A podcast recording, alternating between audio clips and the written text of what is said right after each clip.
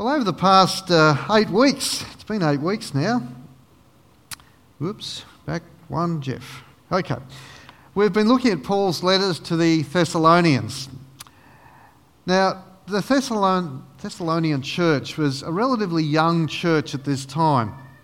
And Paul had established this church on his journey, one of his early missionary journeys through what was called Macedonia then, which is now uh, modern-day Greece. And Thessalonica is actually in the northern part of modern-day Greece. Paul travelled through here oh, around about A D fifty.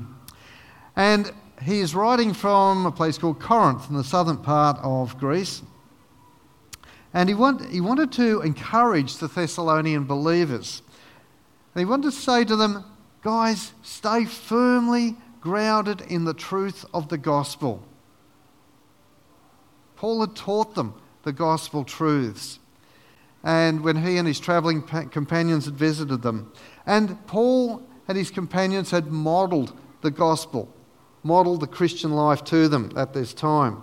And his reason for writing now was because they were experiencing persecution, and that persecution, that antagonism from other people in the in the city was growing, and they were getting a bit shaky in their faith. But there were also concerns, growing concerns amongst the Christian believers there. Uh, and the main concern was, re, con, main concern concerned, the uh, return of Jesus. You remember how Jesus, when he left, when he was rose, he said he would come again soon.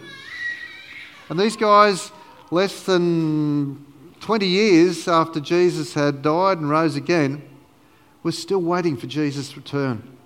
They expected it imminently, which is something that probably we should do as well, because we don't know when Jesus is going to come back.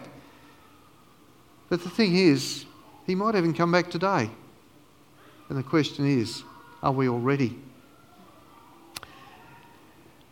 So as we come to this last part of Paul's second letter to the Thessalonians, he asks them to pray for him. Now I can press that thing.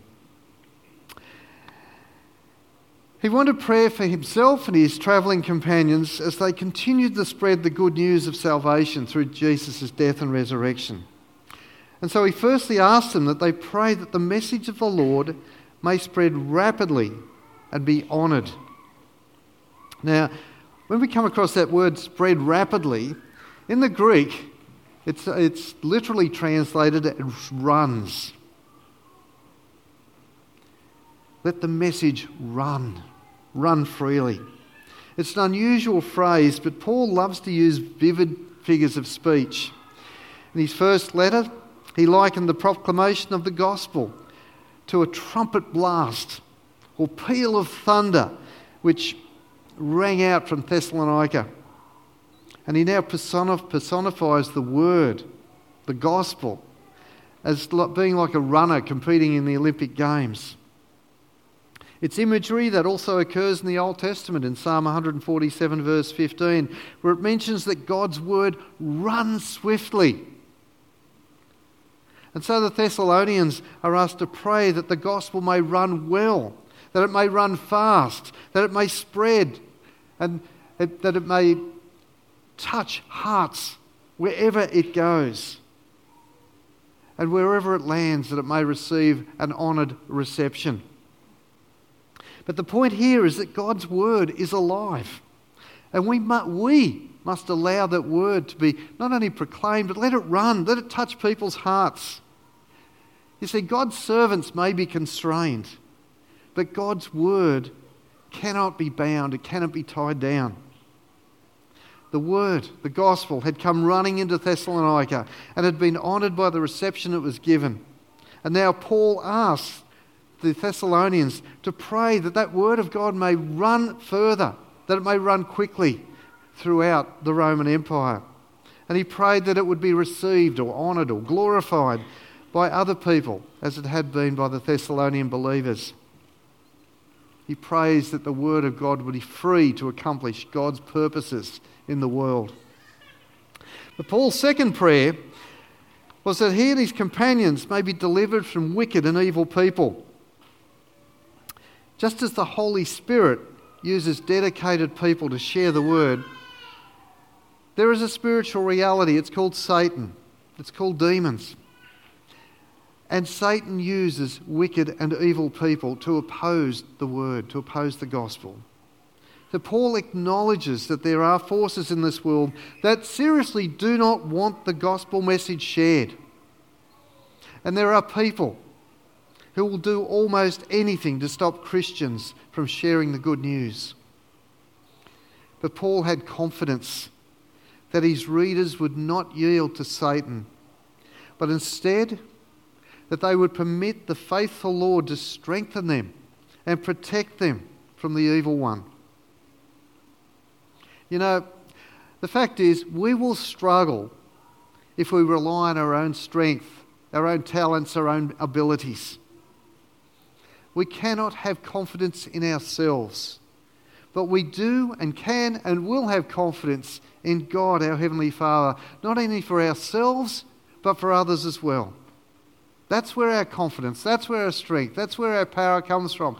Not from within here, but from God. But then Paul turns to address a problem that had arisen within the church community. In his first letter, Paul warns those people who are idle and disruptive to work with their hands. These people were not gainfully employed, and they were causing trouble and unrest. They gossiped amongst the church community. We're talking believers here. But since Paul's first letter, apparently these guys, these troublemakers, had not repented.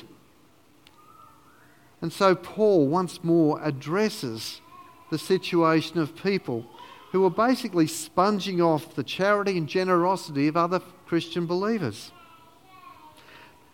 Now let me say, these were people, these were not people who could not work, but people who would not work. And it seems this situation has arisen because some people in the church had misinterpreted or misunderstood Paul's teachings about the return of Jesus. And so, hey, Jesus is coming maybe next weekend. What's the point of working this week? Yeah? And this is what they were thinking. There's no point in working anymore. Jesus is about to come, so let's just put our feet up. But you can't do that for very long, can you? But in the meantime, as time went on, these people had given up their jobs and expected other people in the church who were still working to support them. And so they did virtually nothing that caused trouble by gossiping and perhaps even spreading the false teaching that Paul refers to elsewhere. For us, we must understand that misinterpretations and misapplications of the truths of God's word can cause us endless trouble. History, history records the foolishness of people who set dates, who sold their possessions and sat on mountaintops. And there was even an instance in, in Sydney in, I think it was the nineteen twenties. People gathered um, opposite Sydney Heads expecting Jesus to come walking through on the, on the water through Sydney Heads. They were a little bit disappointed, let me tell you. But let me be clear about this very important point. Any teaching that encourages us to disobey a God-given teaching, a teaching that's in the Bible, is not from God. Any teaching that encourages us to do, disobey something that's written in the Word of God, in the Bible, is definitely not from God. And any teaching that you have doubts about, check it back with Scripture. Scripture. We have a responsibility to do that. So since we're talking about work, what does the Bible teach about work or manual labour? For one thing, it was part of God's intention for people to, before sin entered the world, God gave Adam the job of looking after the Garden of Eden, as we read, as we heard read to us in Genesis two. God made people to work. But sin entered in Genesis three, and it turned labour or work into almost hopeless toil. But we must never think that the necessity of work is the result of sin. We were created to work. And people, we need to work for fulfillment, for our own identity and personhood. God created us to work. Have you noticed that God called people who were busy at work in the Bible? You know, Moses, when God called Moses, what was he doing? He was caring for sheep. He was a shepherd at that time. And moving a bit forward to Joshua. Now Joshua was Moses' servant. He worked for Moses. He was Moses' assistant. And he did that before he succeeded Moses. Gideon. You remember what Gideon was doing when God called him and the judges? Gideon was threshing the wheat. He was a farmer. And David. What was he doing before God tapped him on the shoulder? You can answer that question. You should know it. He was a shepherd, that's right, who was tending his father's sheep. And then we come to Jesus. As Jesus calls his disciples, his first four disciples were fishermen. They were working at being fishermen. They were at their nets when Jesus called them, and they left everything to follow him. And even Jesus had a job. Carpenter, excellent. Oh, you're on a roll here. Yeah. Jesus was a carpenter. He worked at a profession, probably taught by his father Joseph. He worked. He set that example. He was nearly thirty years old before he actually um, came out to, to preach, to proclaim that the kingdom of God was near. And finally, Paul. The Apostle Paul. Do you remember what he did for a living? He was a tent maker. Yeah, he was a tent maker. And when he was in any place for a long time, he worked at his trade of tent making. Now the Jews at this time honoured honest labour and work. And the Jews required all their rabbis to have a trade. But in this time of Paul, we have the Greeks. And the Greeks despised manual labour. They left work, manual labour, to their slaves. That was the society they lived in. Now, this Greek influence, plus their wrong ideas about the doctrine of the Lord's return, led these Christian believers in Thessalonica into an unchristian way of life. They stopped working. And just know, make it clear that Paul recognised that some people could not work, perhaps because of physical disability or family responsibilities. And this is why he phrased that statement as he did. Those, the, the one who is unwilling to work, shall not eat. The one who is unwilling to work shall not eat. It was not a question of ability, but a question of willingness. And when a believer cannot work, when a person is in need, you know, it is the privilege, it is the duty of other Christian believers, the church, to help them. Now, Paul is quite blunt and straightforward here. I don't think you can miss his point. People should work for a living and wherever possible. People should not live off the charity and generosity of others when they are quite capable of working themselves. Now, Paul expected the whole church to work together to solve this problem, to address this problem of people who would not work. They needed to act towards each other in love and help each other to obey God's commands. So let's just get things back on the straight and narrow, so to speak. So Paul provided them with four motives to encourage the careless believers to repent and start paying their own way.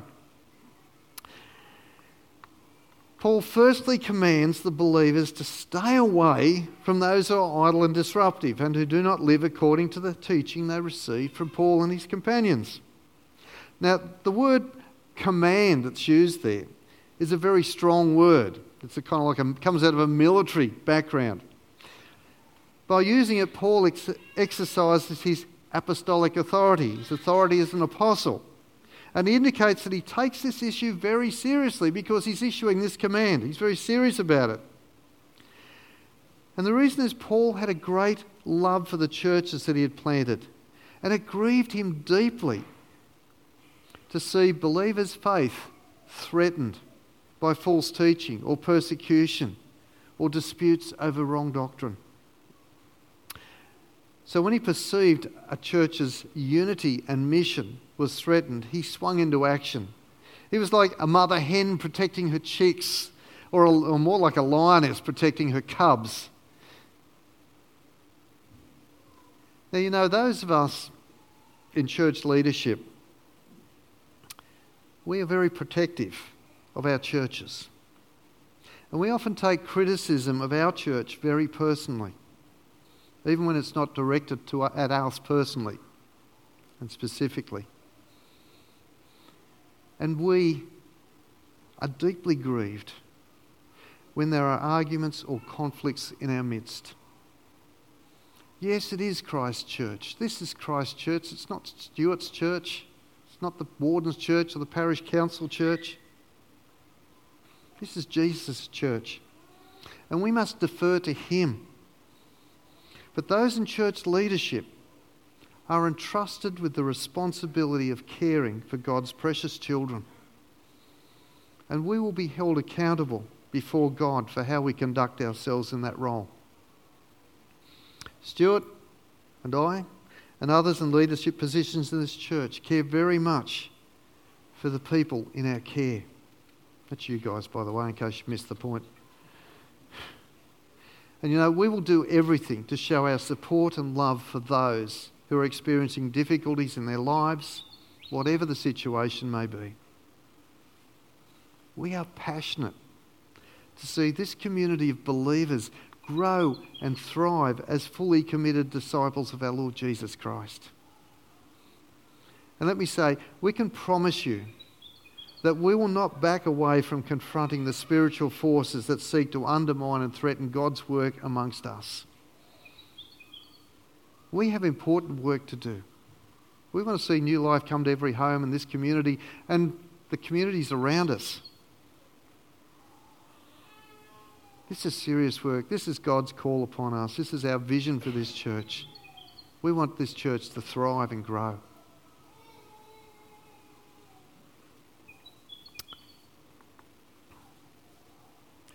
It's important work for us, and it's a privilege, and we take it seriously. Moving on, Paul secondly, secondly reminds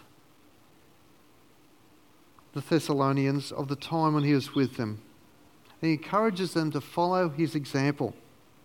When Paul and his companions were in Thessalonica, they were not idle and simply accepted the hospitality and generosity of the people in the church. This is probably a right that itinerant preachers and teachers would exercise when they visited places.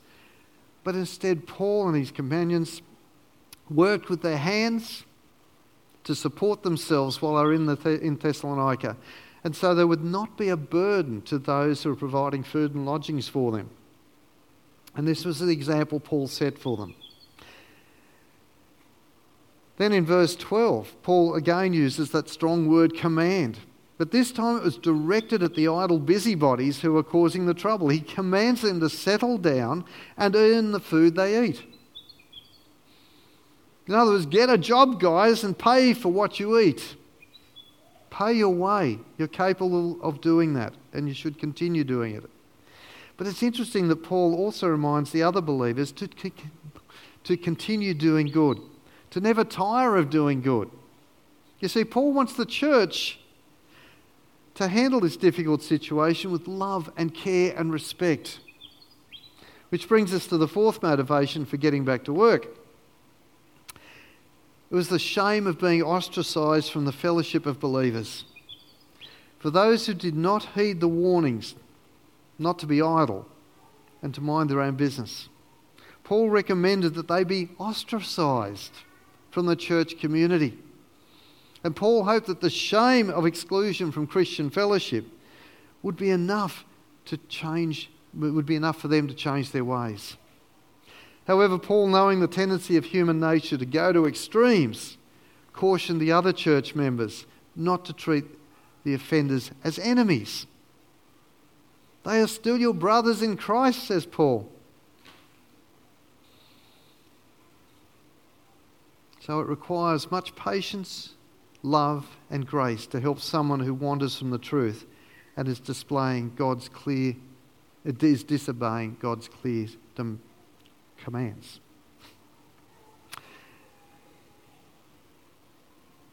Well, then Paul then closes his letter. He moves from this dealing with this issue that threatened the fellowship of believers in Thessalonica to close with a blessing. He says, "Now may the Lord of peace himself give you peace at all times and in every way. The Lord be with all of you." And then in verse eighteen he says, "The grace of our Lord Jesus Christ be with you all."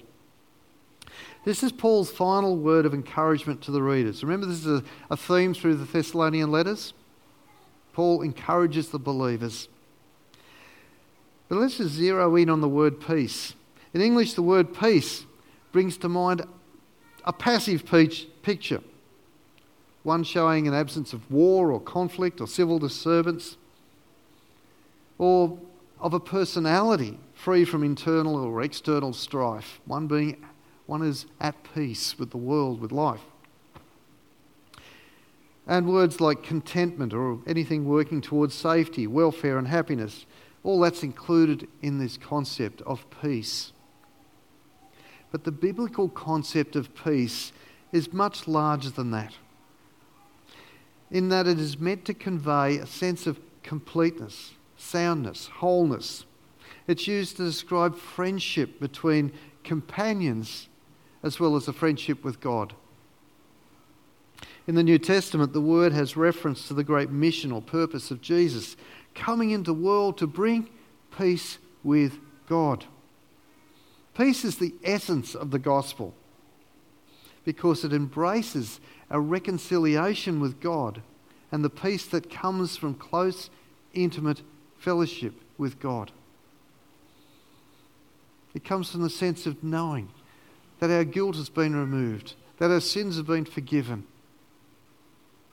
that we can come into God's presence without fear, knowing that we're welcomed. That's peace. That's God's peace. And this peace, this reconciliation to God our Creator, means that we can become all that we were meant to be, complete, sound, whole. You know, God is the Father. God is referred to in the Bible as the Father of peace. And Jesus' sacrifice enables this peace. And the Holy Spirit's work in us brings this peace to fruition. Paul closes his letter with the words, "The grace of our Lord Jesus Christ be with you." You know, grace and peace are very closely linked. They are the preeminent gifts of Jesus to his church. Each involves the other, since there can be no grace without peace. And grace, the unmerited favour of God, which enables salvation to be offered freely to all people, that epitomises Paul's gospel. And this may be why at this point Paul, having so far dictated his letter, takes the pen from, the, from his scribe and writes his final grace wish with his own hand. This is important stuff.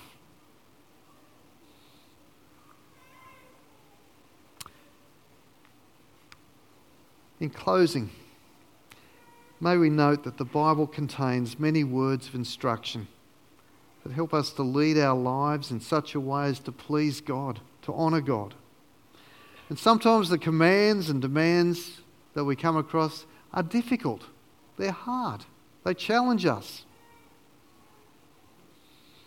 But like any loving parent, God has to discipline his children for their own benefit. And sometimes God pulls us up short. Sometimes he t- changes the rec- direction we think our lives should be following. He corrects us. But if we're able to accept God's directions, we'll find ourselves enjoying the benefits of a loving Heavenly Father who not only wants us to have the best that this life can offer, but who has promised us all the benefits of an eternal life in heaven with Him forever. So allow the Word of God to run freely, to do its work in the hearts of those who receive it gladly. Obey the commands of God and follow the example of Jesus. And then enjoy the peace that passes all understanding, that comes from fellowship, intimate fellowship with God, our loving Heavenly Father. May we pray. Our Lord, as we approach the Christmas season, to celebrate you coming into this world, may we reflect on what you achieved for us, on our behalf. Our Lord, you set us a wonderful example on how to live our lives. May we take this on board, apply it to ourselves, and greatly receive the gift of salvation that you died on the cross to obtain for us freely. Lord, we pray that as the gospel is proclaimed this Christmas season, that it will tar- touch hearts and minds afresh. For those that do not know you, may they come to know you as Lord and Saviour. Father, we pray that the word of life, new life, may come to all the homes we visit, that we drive past, that we walk past. We pray that your word may run freely and have an impact in this community, in Jesus' name. Amen.